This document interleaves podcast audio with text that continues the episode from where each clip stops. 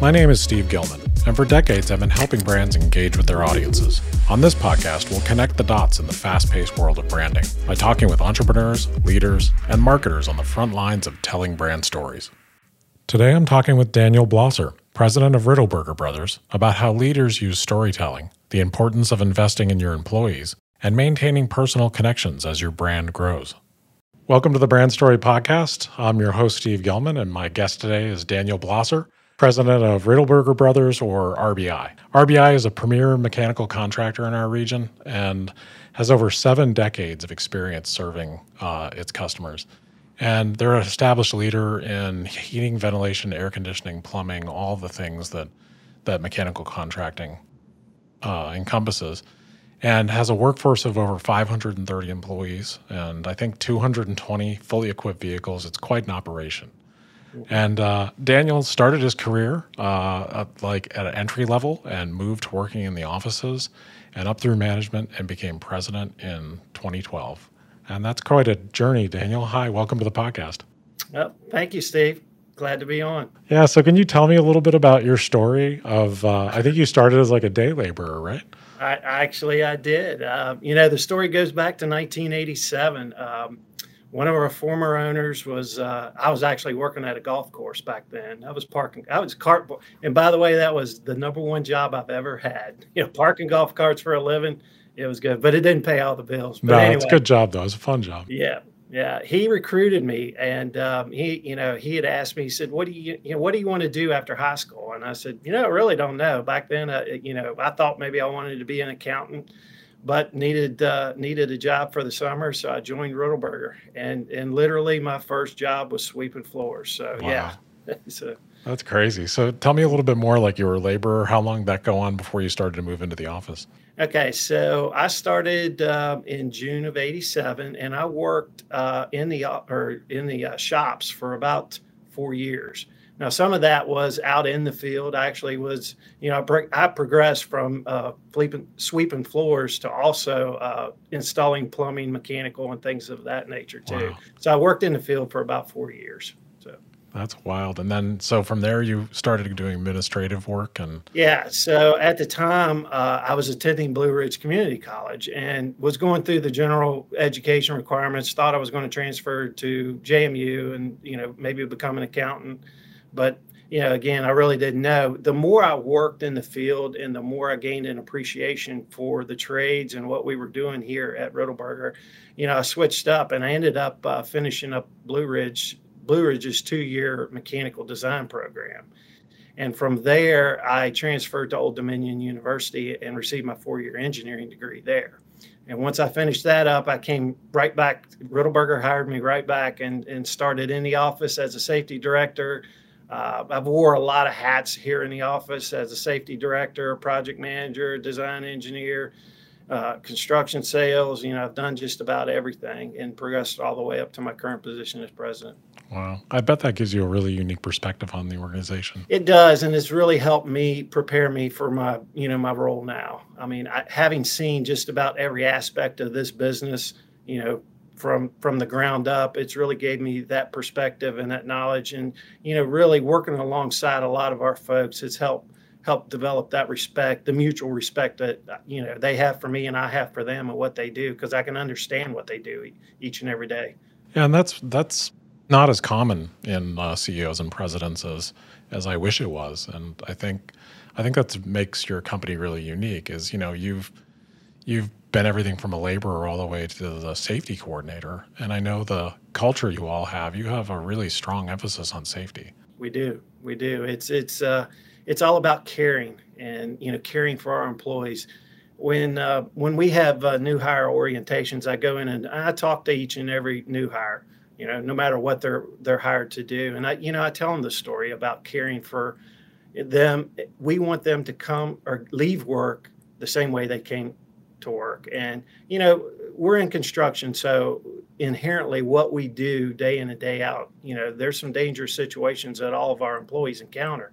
And, you know, for me, it's very important that, you know, our folks uh, do go home the same way they came because it's important to them and their families. you know they can't provide for their families if they're hurt or you know something you know terrible happens to them. So it is important for us to to maintain that safety culture, and it's something we practice and hopefully preach to all of our employees each and every day. That's great. I think that's really important, and uh, certainly your your current role as safety coordinator probably informs that and how much you put an emphasis on it now that you're president. Right, it does. So you all have had a lot of growth over the years, like just by leaps and bounds. And uh, I know that uh, one notable growth event was the the merge with Comfort Systems. Right.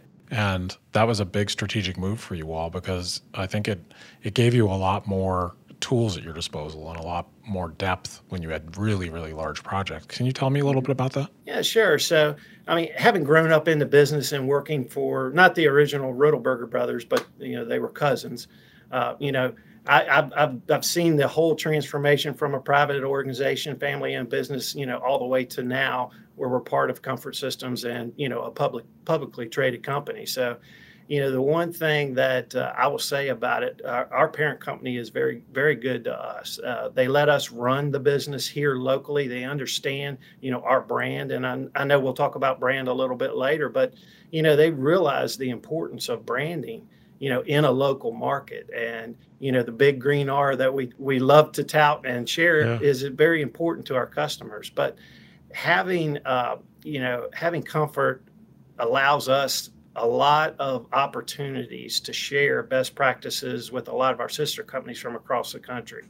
I've been in multiple um, uh, sharing events that they've organized where we're able to get together with uh, other mechanical contractors who aren't our competitors. And that's one of the things, it's hard for us to share with our competitors here locally. I mean, you don't want to share your secrets, obviously. And you know, got that little thing called collusion that may come into play if you are doing that. Yeah, right. But, uh, you know, it allows us to look at best practices of other companies. Um, a lot of times, the you know, when you're small, a small business like we we were, you know, you put your blinders on and you continue to do things the way you've always done them and you don't you know it's it's kind of hard to think outside the box sometimes because you're so busy just doing the daily tasks that you're used to doing. And uh, being part of comfort has allowed us to share those practices and see what other folks do and, and gain advantages that way. Yeah i think it's a uh, it's been one of the best um, examples of that kind of um, you know uh, merger and, and, partnership between you and Comfort in that the Comfort Systems brand is uh, you know mentioned in everything you all do, but the Riddleberger brand has really stood strong, and you can tell right. that Comfort is proud of it. It allows you all to be your own unique company, and I think you know the identity and the brand equity that you all have in this entire region is really really strong. Yeah, and that, that's one thing that they realized early on that that local brand with the companies that they purchased, you know, is very important, especially in the local markets that each one of the companies are in. Yeah. And they realized early on that you know having that strong local brand is more recognizable than the Comfort Systems brand. So right. they they've allowed us to continue with our own branding, and that's you know I think it's really been uh, advantageous to us to be able to do that. Yeah, I think you know there's a lot of connections with it, and it's very uh, widely known in our market and very historic. And I, I, really compliment you guys on the job that you've done over the years. And I remember when, when we were first uh, purchased, you know, that was one of the initial conversations, you know, being able to maintain our identity. And I think that's important for our, our employees too, because, you know, we all read a lot of stories about all these big mergers and, you know, the chaos that results from some of it, you know, uh, with other companies that have been through it. Um, employees want to feel that connectiveness with you know the, their uh, their fellow employees. And being able to maintain you know that brand and our name was very important to all of our employees. So that was important to us. That's great. And i know uh, very recently i think 2018 um, trumbo electric came on board as part of your team. And that's another you know fairly well-known local brand in the in the shenandoah valley. And uh, so how did you with with the mergers of bringing in another company like that and that gave you more electrical capabilities and then also with comfort what did you do with your staff and what did you do communication wise to make sure that everyone knew that it was all positive moves and not you know the horror stories they had heard. Yeah so uh, yeah so trumbo did join us in, in 2018 and you know that resulted from some conversations with the with the owner at trumbo at that time. You know he actually approached us and said you know what do you think about it?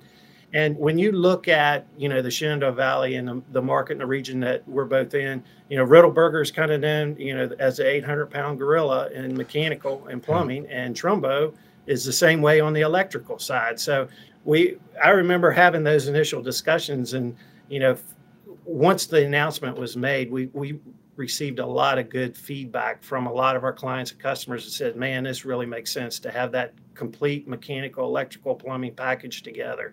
And what better way to have it than have the two, you know, in our opinion, best companies yeah. in their in those respective di- disciplines together. So, um, but you know, like I said previously, it was very important for them to maintain their identity, and that's one of the things that we had uh, during the initial discussions that they would maintain that. So they are an operating division of Riddleberger, but you know they identify, they keep their brand as Trumbo, and you know that's important to the the the clients that they share. Unfortunately, we share a lot of clients together, so it's been really a marriage made in heaven. Uh, it's really uh, increased our offerings, but it also allows us to share you know things with Trumbo as well. That's great. And I think that's such a positive way to go about it. Right. I really applaud the way that you all have done that and how you've communicated about it because the those local identities and, and you know, you all are really well established, really well respected companies in this entire region. And I think mm-hmm. that gives a lot of brand strength. It does. People recognize that immediately. There's a lot of trust built in those brands.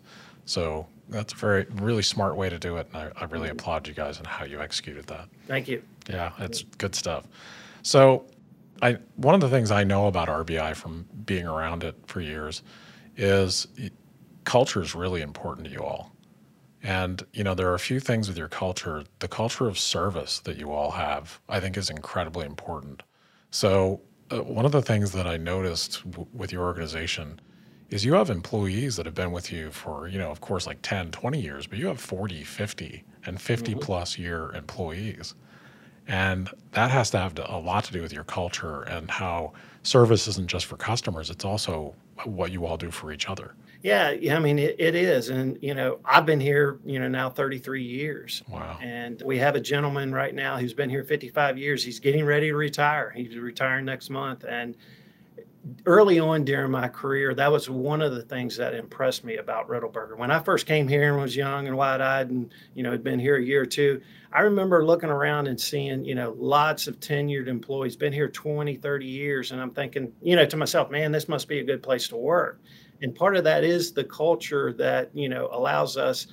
Uh, you know, our tagline says our experience at your service. And yes, we do have a lot of folks that have been here 20 plus years and that allows us to have that technical expertise and that experience to be able to offer our customers solutions that we know work with people who have done it time and time again. So, uh, yeah, it's it's very important, and it's one of the things that attracted me to Riddleberger. I bet it's pretty rare too. I mean, in the in this day and age where people change jobs as often as they change clothes, sometimes, and you know, you've got people going in and out of jobs the longevity of your staff is really remarkable. What do you what do you attribute that to? It starts with the culture, and we we want to treat everybody here. You know, kind of the golden rule: treat people like you want to be treated. And you know, our former owners, and I know Comfort now, and myself, that's very important. And you know, when you're able to do that and maintain those long tenured employees, it does develop trust not only with your employees but with your customers as well. They know that when they call us, they're gonna they're gonna get service and solutions that are time tested and from people who know how to do them. Yeah, and I think you know in the trades that's incredibly important. Mm-hmm. It is because the knowledge you you earn a lot of the knowledge in the school of hard knocks. Yeah, and you know it takes a long, long time to to learn the ins and outs of what you all do. Yeah, and what we do is highly technical in nature. I mean, you know, we're dealing with pumps and GPMs and CFMs, and you know, all these acronyms that you know a lot of people don't even understand.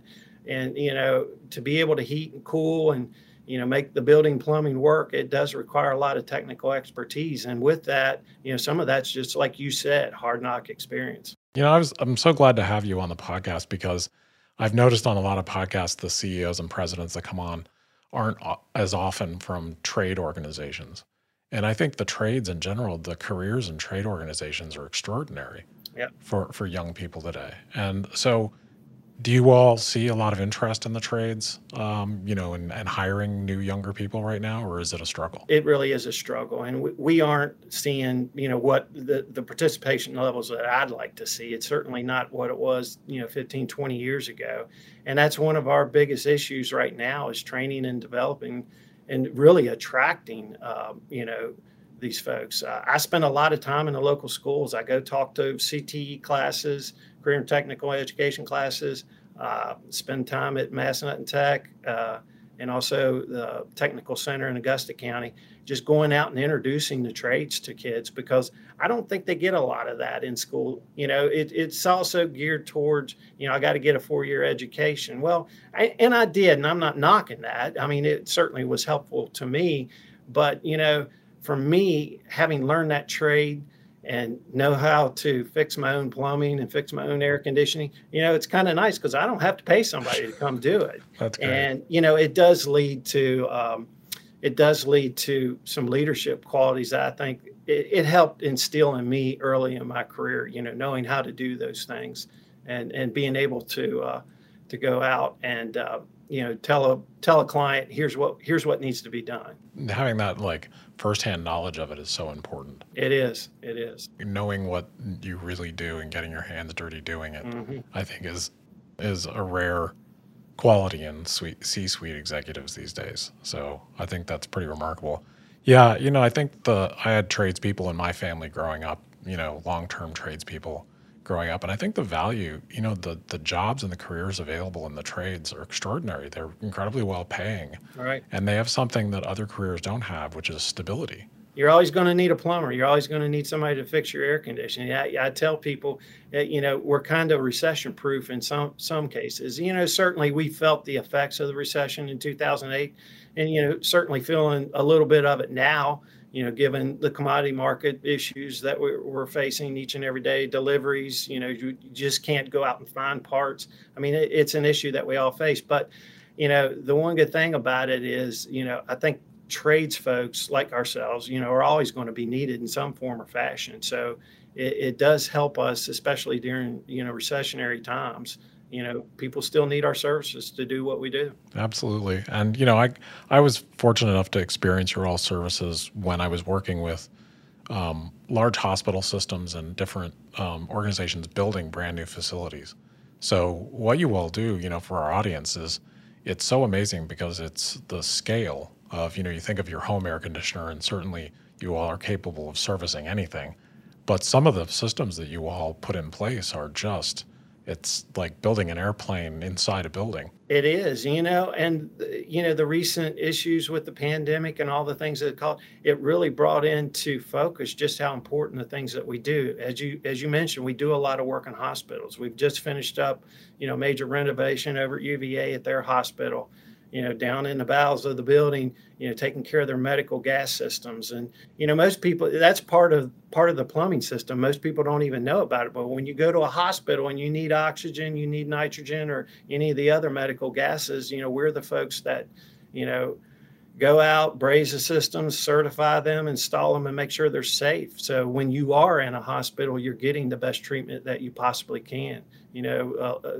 there's a lot that goes into MRIs and nuclear imaging devices, behind the scenes stuff that we install to make sure those those uh, pieces of equipment work properly. They're properly cooled and properly exhausted. You know, all of that stuff. And so, so yeah, it. Uh, it for us uh, it you know, what we do is is vitally important to the community whether they know you know a lot of them don't know it and don't understand you know all the behind the scenes stuff that we do because let's face it as mechanical and plumbing contractors all of our work is hidden it's behind a wall it's above a ceiling yeah. or it's in a mechanical room where nobody ever goes so they never get to see it but if it's not working, they certainly tell you about it. Oh yeah, I mean, one of those systems not working, everyone notices immediately. Oh, yeah.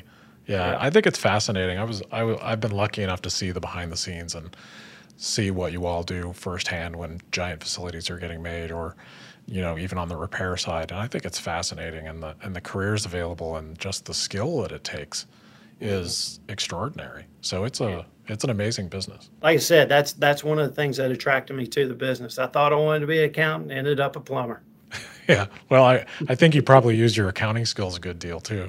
Yeah Well, with the amazing amount of engineering and then also just running the company as well. Right. So another thing on the on the uh, company values and just the culture you all have, um, you have a really diverse workforce. You have people out in the field. You have people in offices.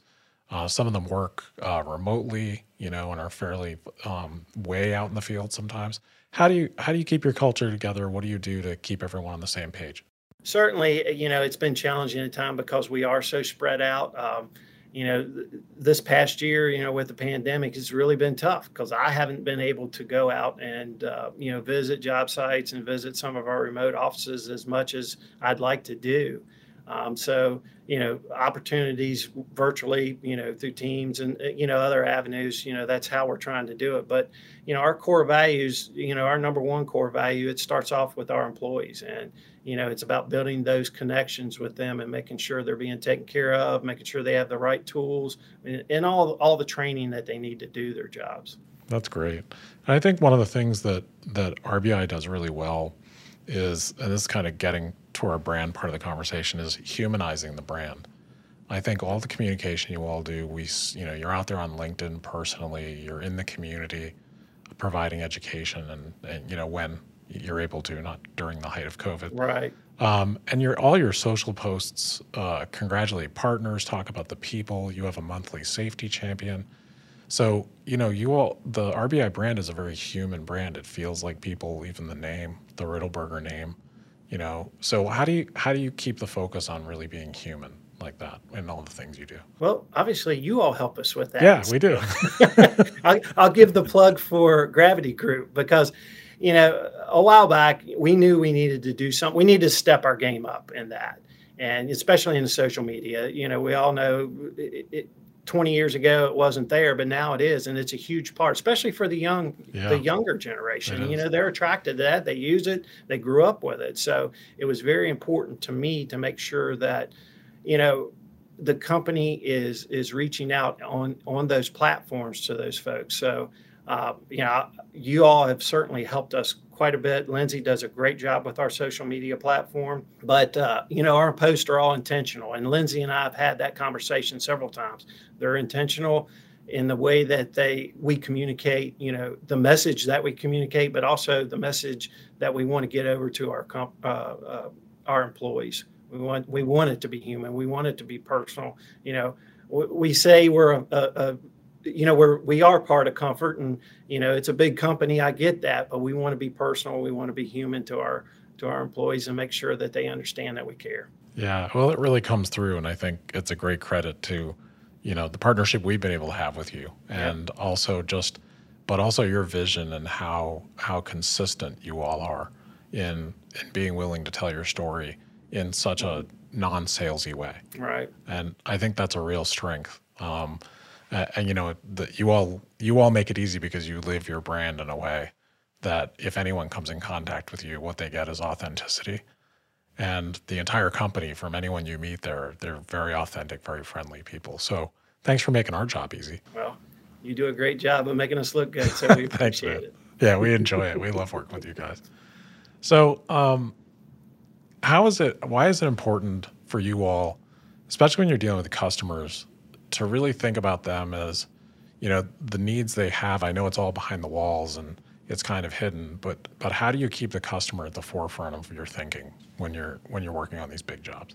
For us, you know, our customers are our lifeline. I mean, it, we really do need them. When we've got a, a number of, of long loyal customers within and it's all it's all about treating them like i said earlier treating them the way we want to be treated. And i you know i try to instill with all of our employees you know go overboard do the extra thing. That's what's going to that's what's going to keep them that's what's going to help you you know get repeat business from them so really it, and keeping them informed too. Communication's a huge issue you know now i think with social media and texting and all the other things that are going on sometimes it gets impersonal so i encourage our folks to reach out and you know have that that one-on-one conversation whether it's over the phone or in person if you can obviously is my preferred method but you know sometimes it's just a phone call to to, to reassure our customers to make sure that they know what's going on when it's going to be fixed you know what the problem is, you know, and sometimes we have to tell them things they don't want to hear. Hey, it's going to be three more days because I'm waiting on this part. But you know, keeping those those lines of communications open with our customer and keeping them informed, I think helps build that trust. Yeah, I agree, and I think one of the things I've heard, uh, you know, in the community and with companies that have worked with you all is how good you all are at listening. Yeah.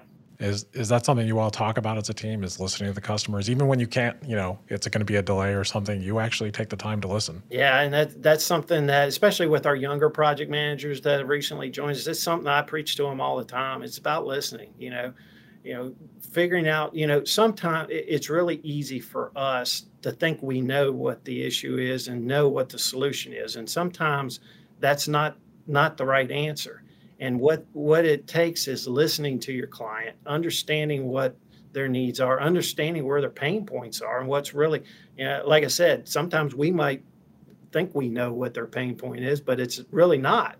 And listening, you know, and, and drawing that out of the client, you know, letting them talk and tell you what they really need, and, and then following up on it is is uh, I think I think it's an important trait that you know we try to instill in our folks. That's great because, you know, it's, I think authentic listening when you're listening to customers, especially and employees, but really actually listening and not assuming you know what the solution is right. or not assuming that you know what the pain point is. That really is the hallmark of a, of, of a respected brand, of a brand that feels like people working, you know, to help you. Mm-hmm. So I think you all do that really well, and it's really great to see. Yeah. So I want to talk a little bit about storytelling. I know you all just recently redid your values and went to a lot of trouble to communicate those. Yeah. Why did you go through that? We we'd always had core mission, core uh, you know vision and values uh, for a long time, and it was time to refresh them. And uh, you know, then that came out of a conversation with Lindsay again. You know, we were talking about it, and I said, you know. You know that is a good idea. It is time to think, and we really wanted to be intentional about it and focus on what really is important. I mean, obviously, we're in business to make money so we can pay the bills and pay our folks and do all that. But that, you know, what is the real reason we are in business? And it's our people, and that's why it's our number one, uh, you know, core value. It's all about our employees and being able to provide them with opportunities for growth and uh, you know, taking care of our clients, and then also serving our community. You know, I'm, I'm, you know, I grew up in this area, so you know, it, it, I'm passionate about that, and I want to give back to the community. We've been blessed with a lot of things here at Riddleberger, and you know, I've been blessed personally, and I want to give back, and that that's a big uh, hallmark of what we do. And and I'll tell you this, Steve. You know, when we we do a lot of volunteer work. We we volunteer for Habitat for Humanity. We built several houses. Or we didn't build the house, but we did the you know the mechanical and the plumbing. And I'll tell you this: when when we sign on for one of those houses I've got I've got to pare the list down when we say, hey, we need some volunteers. And you know that makes me so happy to have that many employees want to come out and help. I mean, it, it literally we have to turn our folks away from it because you know we just get too many volunteers. That's so great. It's so great to see that and to hear that because you know there are a lot of companies that say, you know, it's about our customers and we really care about them and we show it. You all authentically do this all you know every single day. And you can tell you know if you anyone that gets experience working with you all can pick up on it right away. That that taking care of your employees is incredibly important. You guys offer a lot of training to employees too don't you? Because there's so much to learn. Well yeah and you know it you know like i said earlier you know what we do is highly technical. So we have to we have to do a lot of training. Our service technicians undergo you know well over 100 hours each every year just training to work on these chillers and these boilers and you know these air conditioning units. I mean it takes a lot of training. Um, as you know you know these new cars you know you know how complicated they are? Well just it's the same with boilers and chillers. I mean the, the, the technology has advanced so far on some of those piece, these pieces of equipment. It takes that training.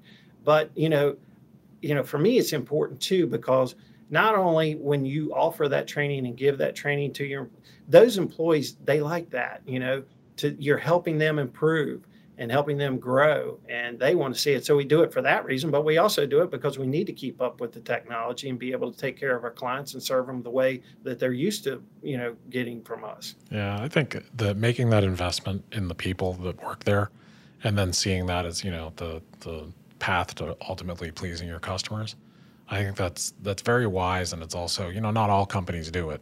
A lot of companies yeah. will, you know, kind of try to save some money by not doing as much training as they possibly could, and you all take it about as far as you can take it with your training. Yeah, the way I look at it, if we're not doing the training, you know, our competitors are going to, and they're gonna they're gonna leapfrog us if we don't. And like I said, the, you know, the benefits are twofold. One, you know, it, it, leads to satisfied customers when we're able to go out and solve their complex solutions, but it also creates, you know, good employees who who who know that we value them by giving them that training. Yeah, that makes a ton of sense. So let's talk a little bit about this connects to brand. And every CEO or president or leader I have on this podcast, I like to talk about this because it might not be something you think about every day, but when you think about you know you're in charge of of telling the story of the brand, especially internally.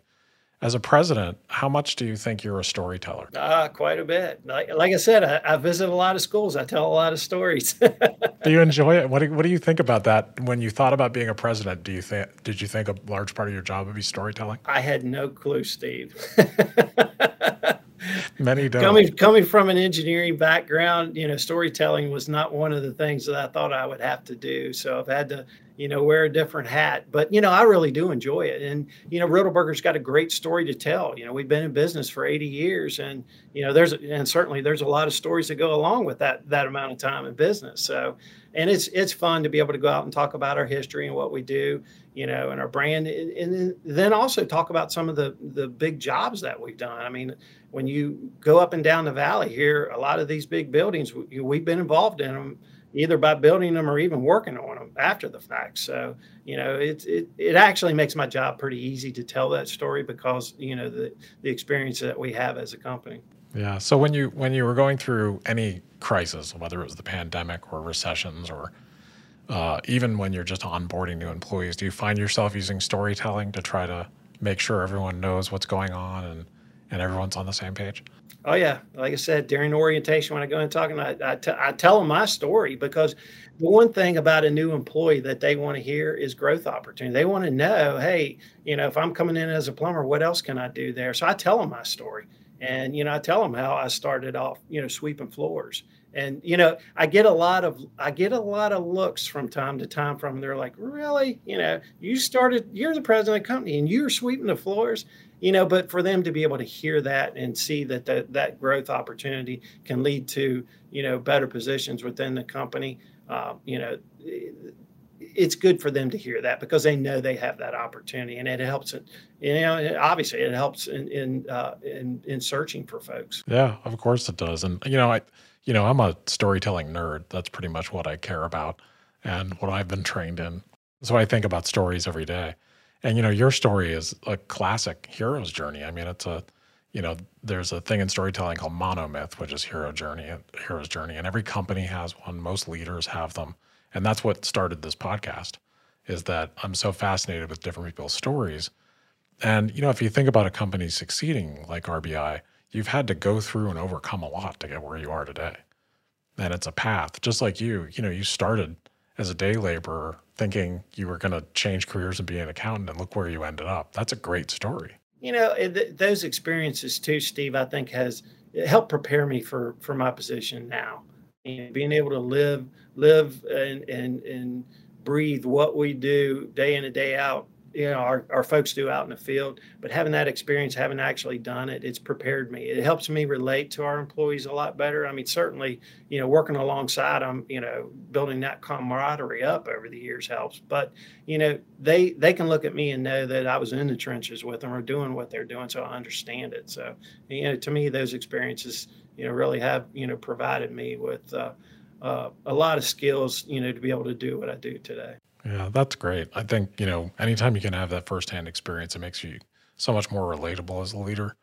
And I think it helps when you're trying to connect because you actually understand what someone's going through too, which I think is really helpful. So, what do you think a common challenge or a challenge for a company like your yours is around telling your story to someone that doesn't know who you are?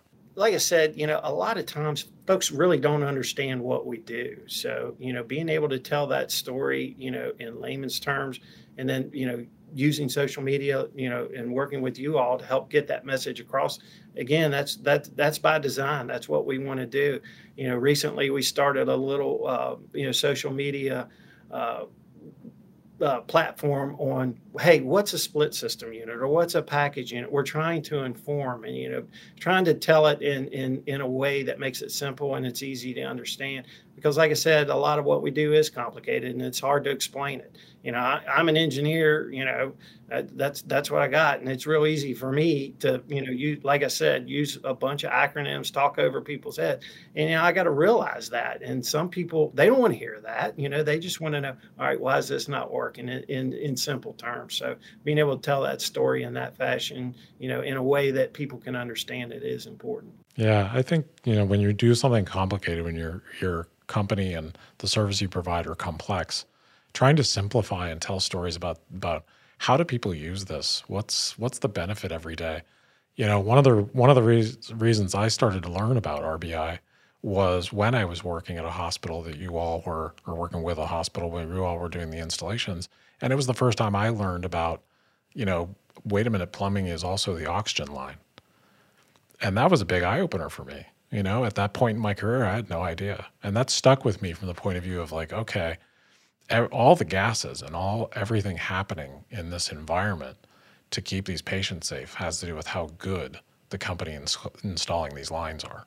Yeah, I mean, like I said, a lot of people don't realize that when when you hear plumbing, you, you, what do you think of? You think of water and sewer, and that's it. But you know, in a hospital, it, it's all those gases, it's all the recirculation lines. You know, there's a lot of things that go into it. Like I said, that are behind the scenes, behind the wall or above the ceiling that you don't know. So it, you know, those things are important. And it, you know, it's a noble, it's a noble trait. It really is when you stop and think about it. Yeah, that's why I was going to say something like that. I think it's, you guys are almost like the the ultimate behind the scenes player. you know, I mean, really behind the scenes because yeah. you're behind yeah. the wall. But yeah. when you think about when you really need a system to work, like in a crisis, you know, you need these systems to work. They are the basic systems we all depend on. Mm-hmm. And so I think it is a really noble profession. It's a really, yeah. you know, it's an amazing business. So, what do you think has changed the most over the course of your career as a leader? Well, technology. I mean, really, you know, when I started in 1987, you know, everything was, you know, the pieces of equipment that we install were much simpler. You know, with the digital age, uh, you know, increased efficiencies on equipment. It, it, it, the technology of what we're we're installing has changed dramatically, especially really within the last ten years. I mean, you know, from the late '80s to the you know late 90s it pretty much stayed the same. But in 2000 you know i guess when the tech boom hit and the dot com and all that stuff that's when we really started seeing a big change in in the complexity of the equipment. And, you know that leads to you know a whole another list of issues because it takes highly trained and technical people to work on them now. So that is a big change. So now that affects hiring it affects it, it does. Yeah uh, literally everything i'm sure because the you know the, i'm sure just the computerization of some of the things you all do has changed a great deal in the last 10 to 15 years Oh yeah, I mean, you know, like I said, it started in the late '80s. This was before cell phones. I mean, I can right. I can remember, you know, the progression from from you know the first thing we got was a pager and you know we thought oh my gosh and then it went to the bag phone and then you know now you're walking around with a computer in your hand with a cell phone so yeah it's been a huge a huge leap and you know 20 years. Yeah that's crazy. I think that's been for all of us but especially the people in trades. Yeah it used it used to be you know we went out with hand tools a pipe wrench and you know screwdriver now you know we're taking laptops out and plugging them into equipment and, and, troubleshooting them that way. Yeah. So i'm sure that's changed the type of employees and the training and the investment yep. and everything. Yeah. So i, I have a uh, a question that i always like to ask everyone uh, that's kind of a finish the sentence thing. And it's pretty simple but if you weren't a ceo if you weren't a president what would you be? If i weren't a ceo or a president what would i be? I'd be a plumber I mean, I enjoy doing it. I really do. I, even to this day, I still do that kind of stuff on the side to just, you know, my parents' air conditioner went out on them a couple weeks ago. Went, put my, you know, strapped my tool belt on, went down, put it in, put a new one in for them. So I, I really enjoy what I do. I mean, I, I think that's, like I said, I think that's what, you know, makes me successful at what I'm doing now. That's great. You know, when I ask that question, and people's honest reaction is, "I'd be doing what I do, or I'd be doing a version of it." You know, I talked to Judith Trumbo at uh, at VMRC, and she had a very similar answer. And I think that you know shows that you're just absolutely in the right place. Oh yeah, I mean, I, I I tell myself this all the time. I mean, you know, I love, I really do enjoy what I do. I love, I love my job, and you know, being able to, you know, physically go out and do it, you know, that's rewarding to me. And I, I'm where I need to be, and I'm where I belong. So I've I've asked a lot of people this question. I think it's an interesting point of view to get. This last year, um, uh, for you guys, for everyone in business, you know, with the pandemic, was incredibly challenging but what was the most positive thing you took away from that experience? You know, really the communication and the teamwork that was developed within our company. I mean, for us, you know, we are spread out. We're all up and down the valley, and it's tough. Like I said, you know, we talked a little bit earlier about you know not being able to get together because we are so spread out. But you know, with all that we went through last year, you know, last year was our busiest year ever. I mean, it, and I tell people that, and you know, they're like, "Oh, you know, really? It was a pandemic." How they have to understand a lot of what we do is two or three years in advance. You know, so our contracts, you know, that we got a year or two ago, you know, we're still working on them, and it was our busiest year ever. And it, you know, in a lot of respects, it was our most challenging year ever because we had all these restrictions that were placed on with mask and social distancing, and you know, trying to figure out different things. But you know, our team you know, we all came together. You know, we had to do a lot of it virtually, but we did come together. We still communicated quite effectively in order to be able to serve our clients and get the amount of work that we had, you know, to get done, get done. So, yeah, you really learn a lot about the character of your team in situations like that. And I'm not, I'm not going to sit here and say it was all, all rosy because all, it certainly wasn't at times. And I remember, you know, a lot of days going home thinking, how are we going to get this done? But, you know, that, that's the great thing about the, you know, the employees here. They all came together, you know, instead of, you know, you know, hanging our heads and saying, hey, we can't do that. We figured out a different way to do it. And, you know, just being able to see that teamwork, you know, amongst everybody and, and the, the ideas and the solutions that came out of, you know, some of the problems we faced, you know, it really made me proud to be part of this organization. Really did. That's great. Yeah. I had a very similar experience on that you you're really surprised by how much people can step up and yep. who just naturally takes on a leadership role. And and you know people pull together and they figure out a new and different way. And sometimes what they figure out is better than what you were doing. That's exactly right. A lot of times you get blinders on and you, you're you're going about business the way you've always done it or the way you know. And you know when situations like last year come up i mean it forces you to kind of think outside the box and for me personally, you know, seeing, you know, a lot of our folks, my division managers, you know, think outside the box and giving them the freedom to do that and try different things, you know, that was rewarding for me. It really was. Yeah, I bet. And I, I feel the same way. I think it's amazing to, to, you look back on an experience like that. And like you said, it wasn't exactly rosy at times. it was about zero fun is what it was. Yes. And the challenges were, you know, they're just coming fast and furious. But mm-hmm. I think what I learned about our team too is just how resilient and yep. responsible and and dependable people are. They really are, and that's that's the one thing that really um, you know here at Riddleberger I really enjoy is just you know the folks, it, you know they're not they're not coworkers, they're my friends, and you know being able to interact with them and see you know how they react and what they've they've been able to accomplish during this past year, it's just been remarkable. I'm so proud to be part of it. Yeah, it's a great feeling. It really makes it worth it, doesn't it? Yes, it does. So I have uh, one last question for you, and this is a, a, question that I ask every guest at the end.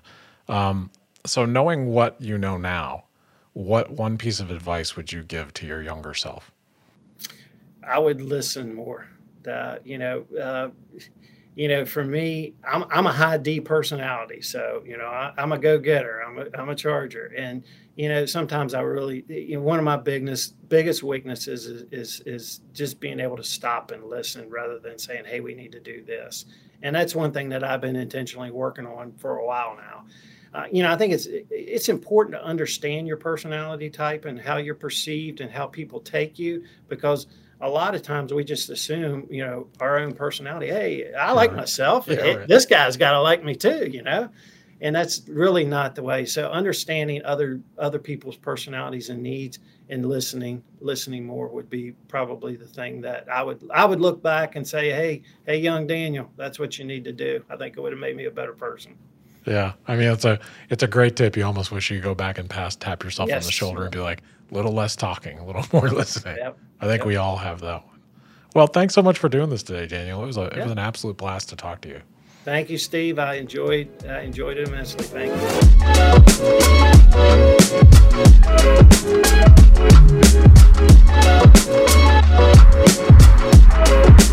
you.